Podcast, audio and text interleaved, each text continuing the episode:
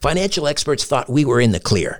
They were anticipating around six rate cuts by the Fed this year. And then the inflation data came out, higher than expected. Friends, this isn't going away. It can't. The US is $34 trillion in the hole, and yet we keep printing money, which pushes the prices you pay every day even higher. So you can either bury your head in the sand or you can do something about it. Diversify a portion of your savings into gold with Birch Gold Group. Gold is your hedge against inflation, and Birch Gold makes it easy to own. They'll help you convert an existing IRA or 401k into a tax sheltered IRA in gold, and you don't pay a penny out of pocket. Text STRANGE to 989898 and get your free info kit on gold. Then talk to a precious metal specialist on how to protect your savings from persistent inflation with gold. Text STRANGE to 989898 now. This episode is brought to you by Paramount Plus. An unlikely friendship begins in the Paramount Plus original movie Little Wing, starring Brooklyn Prince with Kelly Reilly and Brian Cox. Reeling from her parents' divorce, Caitlin steals a valuable bird to save her home, but instead forms a bond with the owner, leading to a new outlook on life. Little Wing, now streaming exclusively on Paramount Plus. Head to ParamountPlus.com to try it free. Rated PG 13. This episode is brought to you by Paramount Plus. Get in, loser! Mean Girls is now streaming on Paramount Plus. Join Cady Heron as she meets the plastics and Tina Fey's new twist on the modern classic. Get ready for more of the rumors, backstabbing, and jokes you loved from the original movie with some fetch surprises. Rated PG 13. Wear pink and head to ParamountPlus.com to try it free. Conspiracy Unlimited with Richard Syrett. On this episode, a Scottish researcher and author describes his search for the elusive Loch Ness Monster. Last year, I saw a huge splash in the loch. I just caught it in my corner eye. Uh, something had gone back down into loch and it left a, a big column of water falling back in. But once again, I couldn't be sure.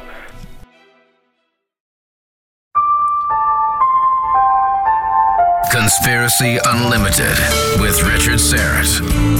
Pursuing the truth wherever it leads. Exposing evil and corruption and the secret machinations of powerful elites.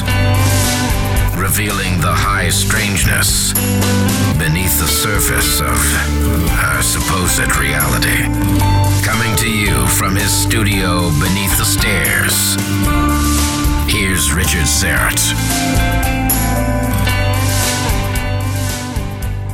Hey, how's your Wednesday shaping up? Just a reminder if you haven't already done so, please check out my other podcast, The Rock and Roll Twilight Zone. If you love rock and roll and you love mysteries, I know you're going to really enjoy The Rock and Roll Twilight Zone. New episodes drop every Wednesday at midnight, 12 a.m. Eastern. You could really help me boost it in the rankings if you were all to download a couple of episodes. But I have a feeling if you listen to one, you're going to become a regular subscriber. That's the Rock and Roll Twilight Zone exclusive to the Jericho Network in association with Westwood One. For centuries, people have claimed to have seen a strange creature swimming in the murky waters of Britain's biggest body of water, Loch Ness. However, a small but sensational number of these witnesses have claimed to have seen the same creature lurking on the beaches and on land surrounding the loch. In ancient folklore, there were descriptions of supernatural water horses on land near the loch. In the modern era, these types of reports of Nessie began in 1933, when on a hot summer's day in July, a witness said he saw what looked like a prehistoric creature crossing the road in front of him. In 1935, a motorcyclist named Arthur Grant said he saw a 25 foot long creature with a snake like neck and webbed flippers moving on the beach of the loch under the moonlight. It was said that investigators found tracks of a creature after Grant made his report. Farmers in the area have reported their sheep going missing, and some suspect that Nessie type beasts grabbed them to devour them during their forays on land. Resident of Scotland, Roland Watson has been a long-time researcher of the legends and evidence for the Loch Ness Monster. He's the author of Water Horses of the Loch Ness and When Monsters Come Ashore Stories of the Loch Ness Monster on Land. Roland Watson, welcome to Conspiracy Unlimited. How are you? Oh, I'm well, Richard. Thank you. I want to ask you about uh, your your book on on uh, water horses. When we're talking about water horses or water bulls, are we talking about the same thing when we're talking about the Loch Ness monster? Yeah, well, you're referring to my book uh, on the folklore of the Loch Ness monster. So we're, we're basically talking about tales going back centuries by the old Gaelic-speaking Highlanders. And they had three types of beasts, water horses, water bulls, and kelpies. Now, kelpies were actually river river entities, uh, so they don't really count. But the terms got confused by Victorian authors from England who came up to collect these stories, and the three get kind of conflated. Uh, water horses are aggressive, man-eating, supernatural beasts. Water bulls are more docile, uh, like bulls, I suppose. They don't eat people, according to their traditions. So all three have been reputed to haunt Loch Ness centuries past. Now, according to legend, Saint Columba encountered a, a fairly fierce uh, creature. I think, according to the legend, it had it had killed uh, one of his associates. Uh, what, what, do you make of that legend? Uh, I mean, are water horses real? Yeah, well, I, I take the view that every myth, legend has a kernel of truth in it. Uh, so, I mean, the story of St. Columba does have embellishments. You know, we have St. Columba who, by a miraculous intervention, takes control of the, the beast through merely invoking the name of God. I mean, there's a hagiography, so basically it's, it's bigging up St. Columba. Uh, but I believe that it's based on a real creature that was known to inhabit that area at the time. Uh, what they actually thought it was at the time, I've no idea, water spirit or whatever. But it, it was regarded as a real beast and something that you really didn't want to approach. So the, the modern era of, of Loch Ness, I guess, begins around 1933 with Aldie Mackay. Is that a fair statement? Yeah. Uh, well, once you get past the folklore, uh, we begin to move into the Industrial Revolution. We move into the modern era. We had stories popping up now and again before 1933, but the, the era of Nessie really does begin with that Aldie Mackay story you just mentioned. That was the first basic newspaper report that gained traction with the reading public. And she basically describes seeing two humps moving across the loch, changing direction, and what she describes like a whale turning and foaming in the water. And, you know, that basically was taken up by the editor of the Inverness Courier, which published the story. And thereafter, they kept a weather eye open for more stories and they began to print more. And the thing basically began to gain momentum. And that sighting, there were two sightings, were there not? There was the one in the water, and was there not also uh, an, a, a, sighting on land by Mackay? Yeah, we got. Yeah, I've got to see that the, the, the land sighting was by a Mr. George Spicer. And that happened about four months after the Mackays. Uh, in late July 1933, George Spicer and his wife were travelling on the quieter side of the loch, and then they said they saw up to 200 yards away in front of them the thing they described as the nearest thing they could describe, closest thing to a prehistoric monster, basically jerking across the road like some lumbering leviathan. It was in view for seconds, but they estimated it was about at least 25 feet long, grey, almost snail-like, quite loathsome actually. Uh, just bolted across the road. They got to the spot where it had vanished, and they just saw this big hole in the undergrowth. It had gone. But he wrote to the Inverness Courier once again, and that story really was picked up nationally. It went down to England, abroad, and that, that was really, I actually, that's more important than the Aldie Mackay story. They both are important to varying degrees, but that that was the one that began to take the public's imagination, I would say. You know, because uh, if you have a, a monster on land, it basically becomes the largest animal on land, bigger than an elephant.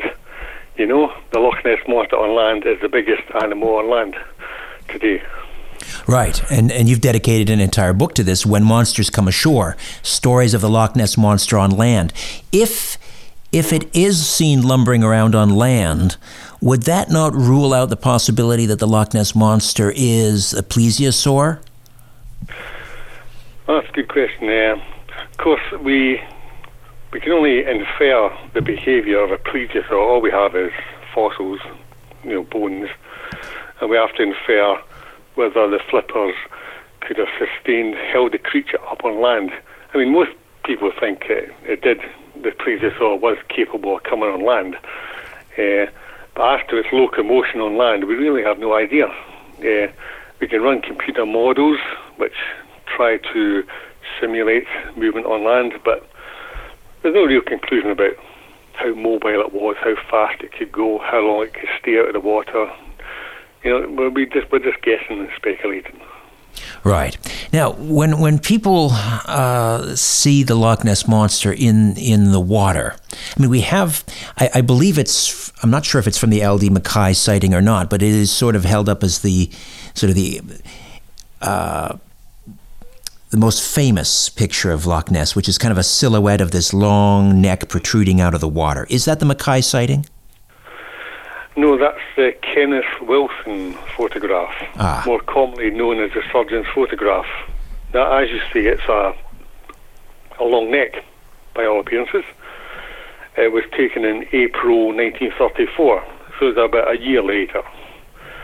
And uh, Kenneth Wilson uh, claimed that he was driving on the other side of the loch, further down, further south from the Mackays, and he saw the water stirring, and this creature basically rose its neck outside the water about 200 yards. He took some photographs, and the rest is history, as they say. So that, that that's become the basic iconic image of the Loch Ness monster, and it, it held, it pretty much held sway for, you know, going on 60 years. But there was an expose by two researchers, Alistair Boyd and David Martin. They wrote a book on the 60th anniversary of the photograph called The Surgeon's Photograph Exposed, in which they basically put out an argument that it had been faked by some people who had been let down by a certain newspaper called the Daily Mail.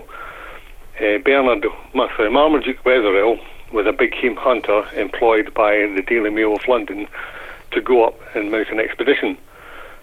And when he found nothing and they basically sacked him, he said, Well, we're giving them the monster, and he faked this photograph and sold it to them. That's the story. Hmm. Well, you know, a lot of people argue for and against, you know, they say that the hoax is a hoax itself. Some people are saying, well, there's so many inconsistencies in the hoax story. Uh, my take is uh, two people confessed that they faked it. Now, if, if one person had confessed, I would still want some corroboration, some extra evidence. But two people confessed to this uh, hoax. Ian Wetherell, uh, Marmaduke's son-in-law, uh, son, and uh, another guy called Christian Spurling, who actually claimed that he manufactured this fake neck on a submarine toy, which they basically set out across the water and took photographs. Controversial, but that's generally accepted view of that photograph. How much damage did that do in terms of you know the admission that this was a hoax or the confession? How much damage did that do uh, to Loch Ness research, Loch Ness monster research? Well, by then uh, that, it was 60 years after the event, you know, and a lot of things had happened in those 60 years, which helped us learn a lot about the loch. Uh, when the actual photograph was exposed, well, I mean, some people said, well, I told you so. Uh, I think it would be more an issue for people who hung their belief solely in a single COPEG, you know? Now, if, you, if you're resting your belief on one photograph, or one film, then you're going to have issues. But for people like me and other researchers, we said, well, that's that's fine. They've done the research, but we have nearly 2,000 sightings, lots of other photographs and films which bolster our case. If one goes, so be it. I mean, it had a psychological impact because it was so iconic. But it didn't bother me. I was disappointed, but I kept going. What about uh, photographs of Nessie on land? Um, do we have any, to your to your satisfaction, any credible photos of Nessie on land?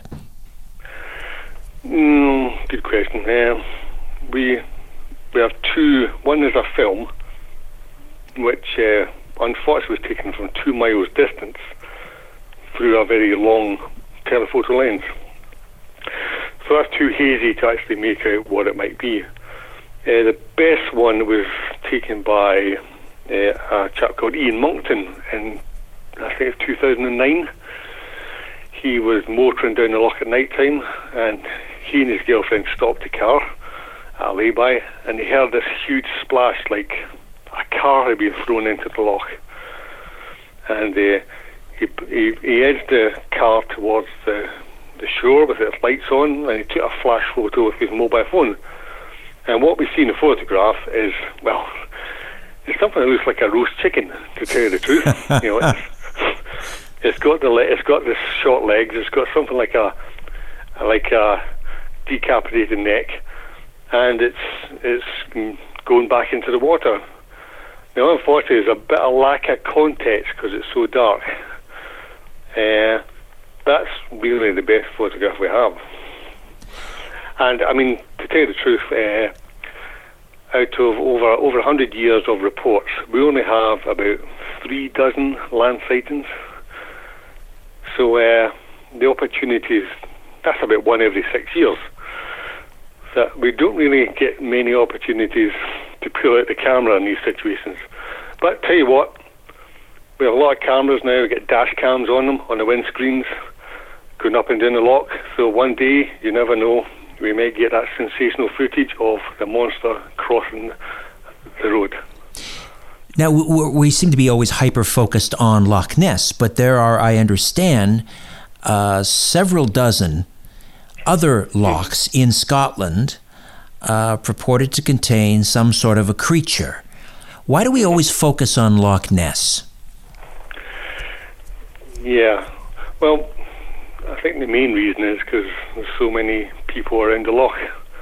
It just it's like a rolling stone gathering moss. You know, it's it, it, it, it accrues atten- the more attention it gets, the more attention that breeds. So, I mean, for example, Loch Morar, which is the other loch which has what what people call Nessie's cousin Morag. There's nothing, nobody lives there. It's just a few houses. I've been there. You know, it's it's a wilderness. There's no there's no. It's not like the tourist attraction that Loch Ness is. So the, the amount of potential observers is far less. You get half a million people visiting the Loch Ness area throughout the year. So you get more eyes on the loch, so you're going to get more reports, more photographs, and so on. How about you personally? Have you had a sighting? Uh, no, nothing I uh, would uh, I would uh, in, irrefutably say. I mean, I've seen things. I've seen fish jumping out of the water. I heard of something unknown. You know, uh, the I saw these fish jumping out ahead of something, but that something never broke the surface, so I could never be sure. Uh, last year, I saw a huge splash in the loch. Uh, I just caught it in my corner eye. Uh, something had gone back down into loch, and it left a, a big column of water falling back in. But once again, I couldn't be sure because I never saw the physical object behind it. So I have these tentative things, but not quite what I would call definitive uh, sightings. Richard has tiny talking insects living in his sock drawer. We are bugs, and we are living in Richard's sock drawer. Conspiracy Unlimited. With Richard Syrett. Hi there. I want to tell you about a podcast I know you're going to love. It's called The Dead Files from Travel Channel. On The Dead Files, Amy Allen and Steve DiSchiavi investigate the paranormal activity haunting real people and homes across the United States. Amy and Steve come from totally different perspectives when they investigate. Amy's a medium. She sees and speaks to dead people and uses this skill to find out why someone might be haunting a place. Steve is a retired homicide detective. He tackles the case from the other end of the spectrum and uses public records and witness accounts to piece together the history of the haunted location. On every episode, Steve and Amy investigate a different, real haunting to help the family struggling with its effects. On one episode in Falconer, New York, a family keeps waking up with scratches and bruises. They also see a shadow figure lurking around their home. They call Amy and Steve to investigate. Amy uses her strength as a medium to understand who the presence is coming from and why it's so angry. Separately, Steve finds out the history of the house from the townspeople and in public records. He finds that several people who lived in this house died, which matches Amy's findings. At the end of the episode, Steve and Amy share their findings and make a recommendation on whether it's safe to stay in the house or time to get out. There are so many crazy stories on the Dead Files, and what's interesting about Amy and Steve is that they investigate the hauntings from two totally different perspectives. You listen to my podcast because you love tales of the paranormal. But if you want more, listen to the Dead Files wherever you get your podcasts. Hey, it's Kaley Cuoco for Priceline. Ready to go to your happy place for a happy price? Well, why didn't you say so? Just download the Priceline app right now and save up to 60% on hotels. So, whether it's Cousin Kevin's Kazoo concert in Kansas City, go Kevin, or Becky's Bachelorette Bash in Bermuda, you never have to miss a trip ever again. So, download the Priceline app today. Your savings are waiting. Go to your happy place for a happy price. Go to your happy price, Priceline. Loch Ness Monster researcher Roland Watson is here. A few years ago, uh, it seems to me there was seemed to be uh, like an abrupt stop in Nessie sightings, and, and researchers were concerned that perhaps the creature had left or it had died. Uh, when was that, and, and what do you think happened? Uh, there was a period there. It was a few years ago. It was a, a, a blip, I would say we've had periods of non-sightings, like for example, after the Second World War, when people just weren't going to the loch, or people were too focused on the war effort. Uh, so that I mean, these things happen. It ebbs and flows. But there is another aspect to this which you you, you touched upon. Uh, you know, some people believe the monster actually comes and goes. It's itinerant. It didn't actually stay in the loch. Some some of the creatures might, but others might come and go. So the population goes up and down. Now the other issue is uh, fish stocks. Now the problem is we've had increasing pollution, overfishing, and people believe that this could have an impact on the population of Loch Ness, of the monsters. If there's less fish, there's going to be less monsters. So people have these concerns that you know the rivers have been overfished, the seas around Scotland have been overfished, and that's led to a, a decrease in the size of alpha predators. So I think there's that's the reasons there for why these things go up and down.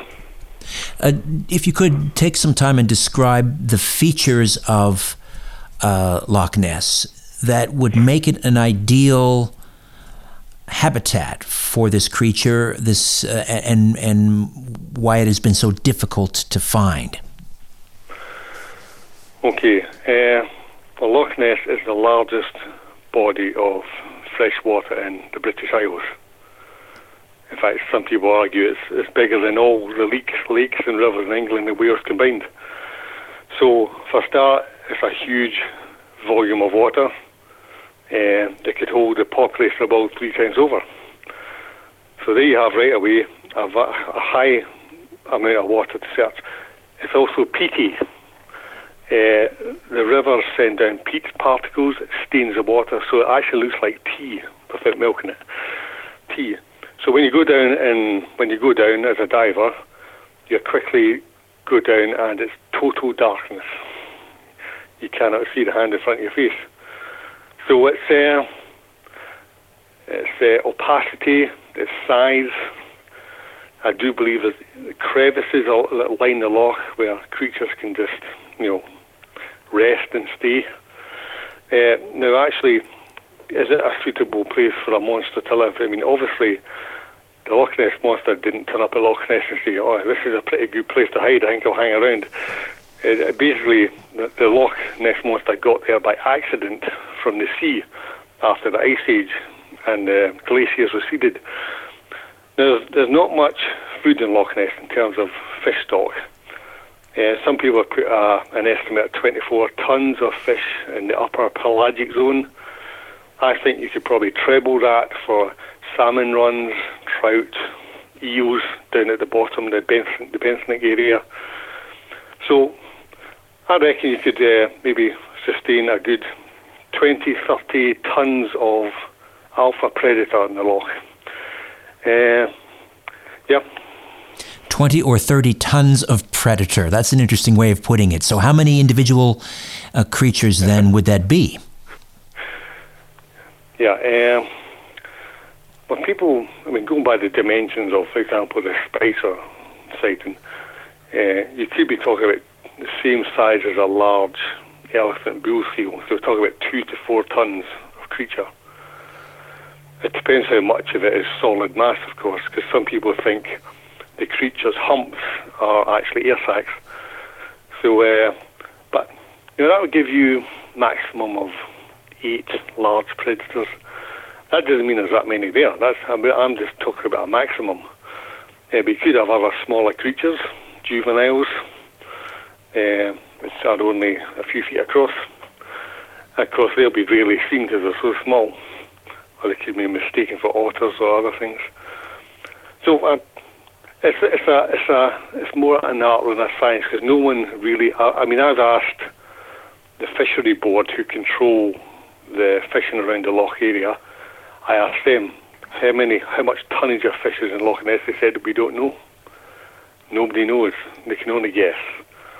But I reckon you you should be talking about sixty tons of uh, biomass and you know, what you do with that is some people multiply that by 0.1 to get a kind of uh, biomass for alpha predators.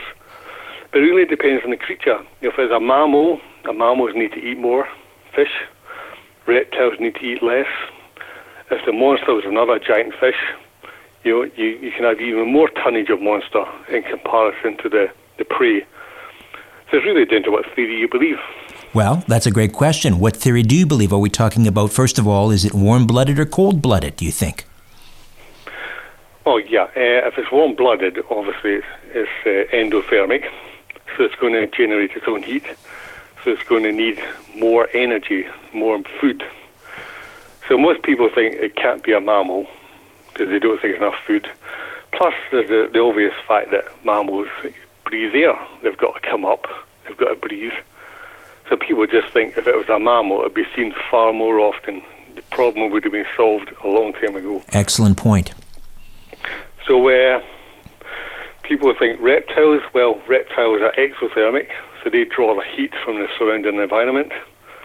Uh, the loch is pretty cold, 5 degrees Fahrenheit. You know, if you go swimming in Loch Ness, you could die of hypothermia pretty quickly. So uh, people think reptiles will be very sluggish in Loch Ness. Some, most reptiles may, may not survive. But at the same time, people have found terrapins uh, living at the bottom of ponds in the winter. So they do, they can survive. They just go to kind of torpor or hibernation. Or amphibians. Uh, people think it could be a type of giant salamander. Uh, so these amphibians obviously tend to only survive in fresh water. So the question is, how do the amphibians get into Loch Ness if the whole of Scotland is surrounded by salt water? Tricky one, that. Um, one of my own favourite theories is it's, it's actually a water bre- it's a water breather, like a fish or amphibian. There's some kind of giant fish, which basically we never see because it, if it breaks the surface, it's purely accidental. And I actually believe that the, the, neck reported in reports by eyewitnesses may not actually be a head and neck. It could be some other form of appendage. Um, but, you know, Loch Ness Monster is a great sport for speculation. People come up with all kinds of uh, theories. But I think what you have to see is that, you know, whatever it is, obviously it's big. It has to be really related to something we know that's big already. For example, where people, some people think it's a giant slug, okay? But the biggest slugs we know about are only about a foot long.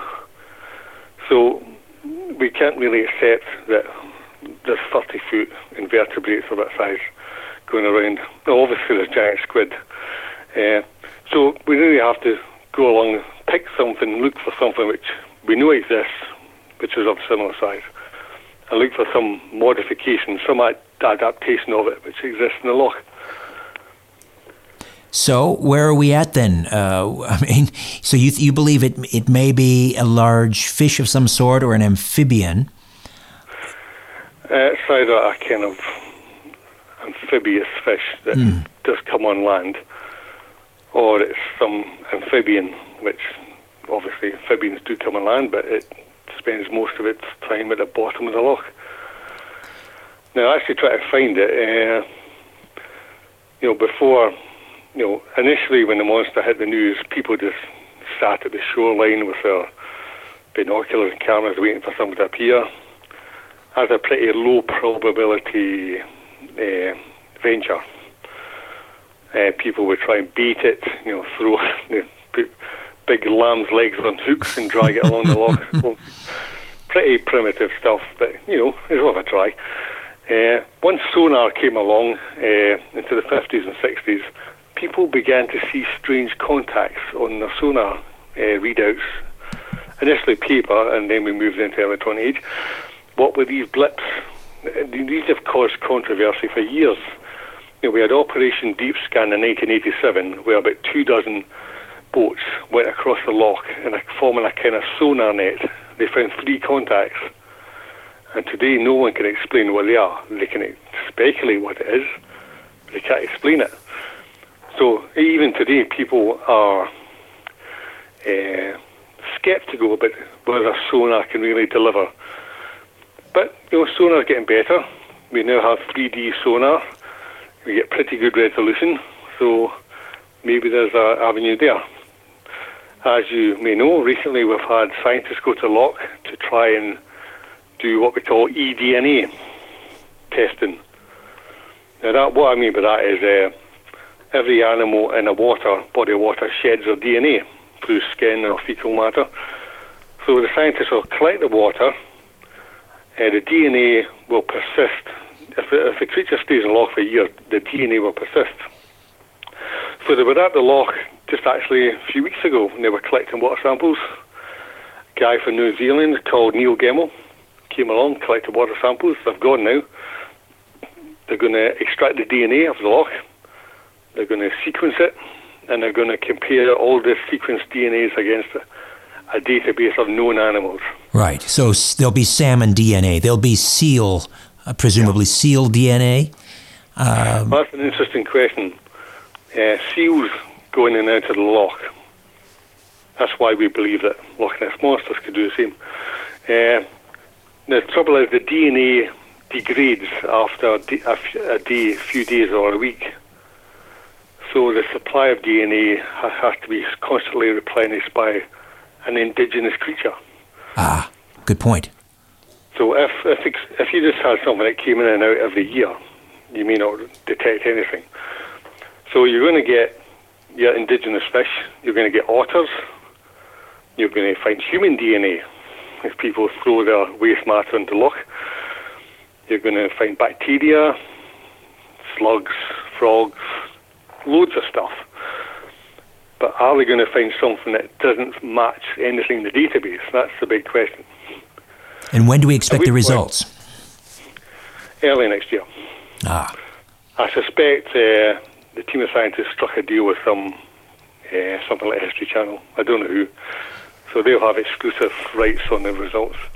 But I have to say, even if, you know, for example, if Nessie was a giant eel, a 30 foot eel, we already have eels in Loch Ness. We catch them every day. They're three foot long.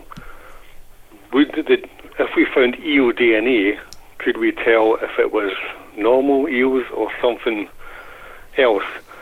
And you know, even if you found DNA of eels which looked out of place compared to the European eels which lived there. You still couldn't tell, you know, whether that DNA was belonged to a 30 foot eel or a 30 centimetre eel. So it's there's going to be margins of error. Potentially another dead end. It's, it seems like Loch Ness is not going to give up its secret. Yeah, well, even the scientists uh, who are doing these experiments say you can't disprove a negative. You can't prove it's not there. So how do they? How do they? If they are sort of an itinerant creature, how do they get in and out of yeah. of Loch Ness? Is it is there an under underwater under uh, ground uh, passageway to the ocean? Well, people have speculated that there's underground channels, but we never found them. Uh, but I wouldn't I wouldn't discount them.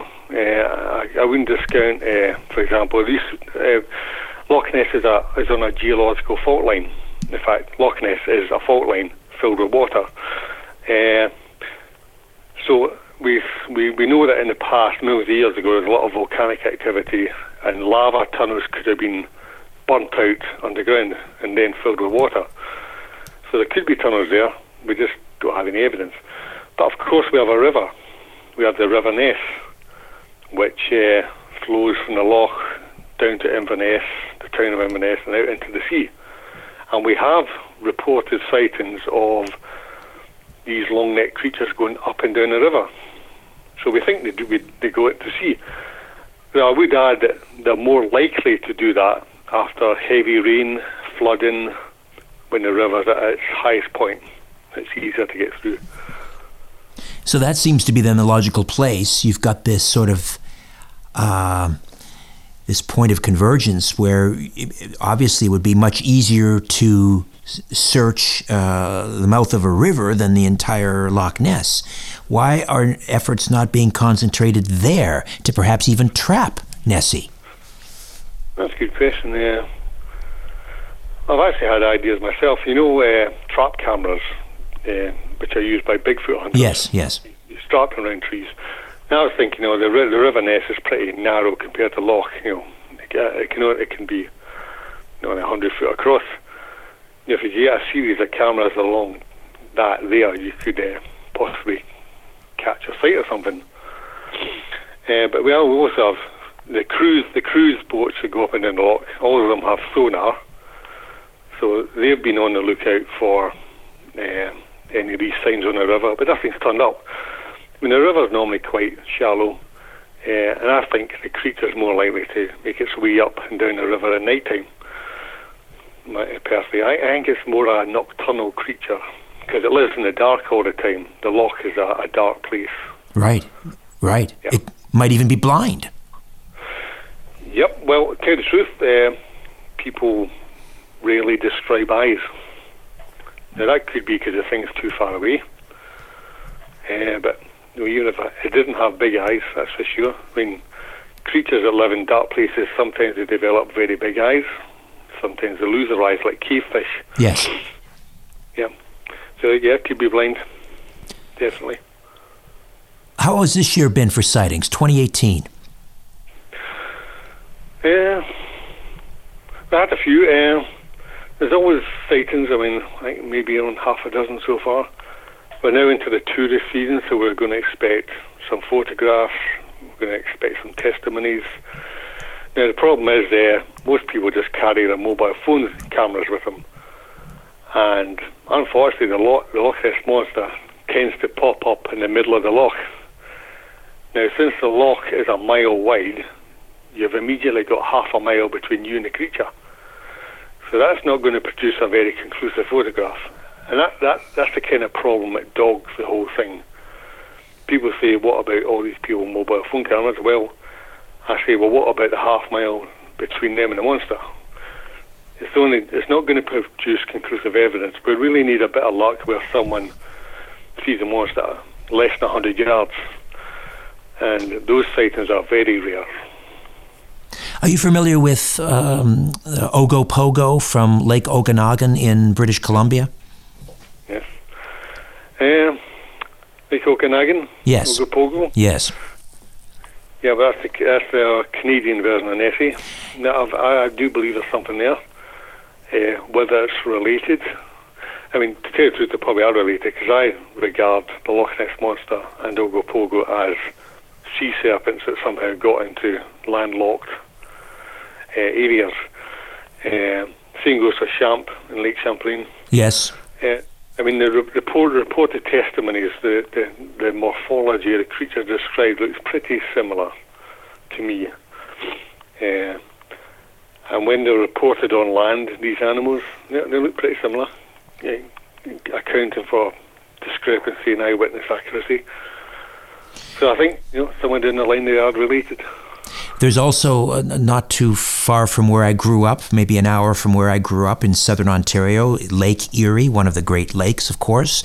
It has its own resident creature called Bessie. Um, and then in northern Ontario, uh, which is just dotted uh, with with lakes uh, that were formed by the receding glaciers. Uh, I have heard that that almost all of those lakes have some sort of a legend uh, uh, of a creature. Um, so perhaps deposited there uh, tens of thousands of years ago by some sort of a well the, the, the retreating glaciers. Have you have you been to to, to northern Ontario? No, I have cousins in Toronto though. So ah, you must come. You must come. Northern Ontario is that near the Arctic Circle?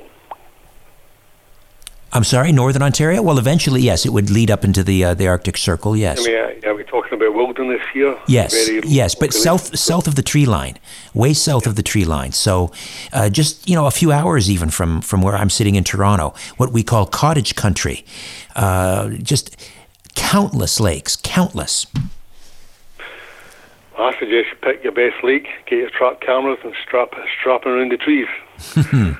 Excellent sure idea. No one steals them. Yeah, I mean, I've, I've got I've got cameras around the loch just now, strapped to trees. Uh, so they're just flashing away. They're motion detection triggered, heat detection at night time. I I take them off the trees. I take the memory cards out, and I basically plod through the photographs. And the off chance that something strange will swim across it. Nothing yet so far because the range of the camera is very small. It's Right. about 60 feet, 60 feet out. And Loch Ness is 26 square miles. You see the problem. Indeed. Well, Roland, you keep us um, updated. If you if anything turns up on one of those tree cameras, let us know. In the meantime, thank you so much. Great meeting you, and uh, I appreciate you spending some time with us. Thank you, Richard. How do we get to, How do we get a copy of the Water Horses of Loch Ness and When Monsters Come Ashore? Oh, just go to Amazon. Amazon, okay, and the Loch Ness Mystery.blogspot.co.uk. Loch Ness Mystery.blogspot.co.uk. Thanks again, or Roland. Dot. Or dot com. Or dot com. Terrific. Yeah. Thanks very much. Hey, Richard. Okay, before I dim the lights in my little studio beneath the stairs, I'm going to give you the heads up on what's coming up next on Conspiracy Unlimited.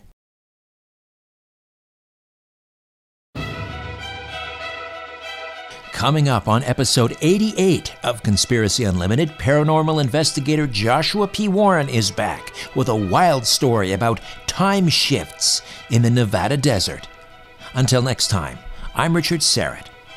So long for now. A new Conspiracy Unlimited with Richard Syrett drops every Monday, Wednesday, and Friday at conspiracyunlimitedpodcast.com. Blow your mind. Is all for now. Oh, and remember to share and give a five star review because we have huge egos and need love. We're like cats, we need. We need constant petting.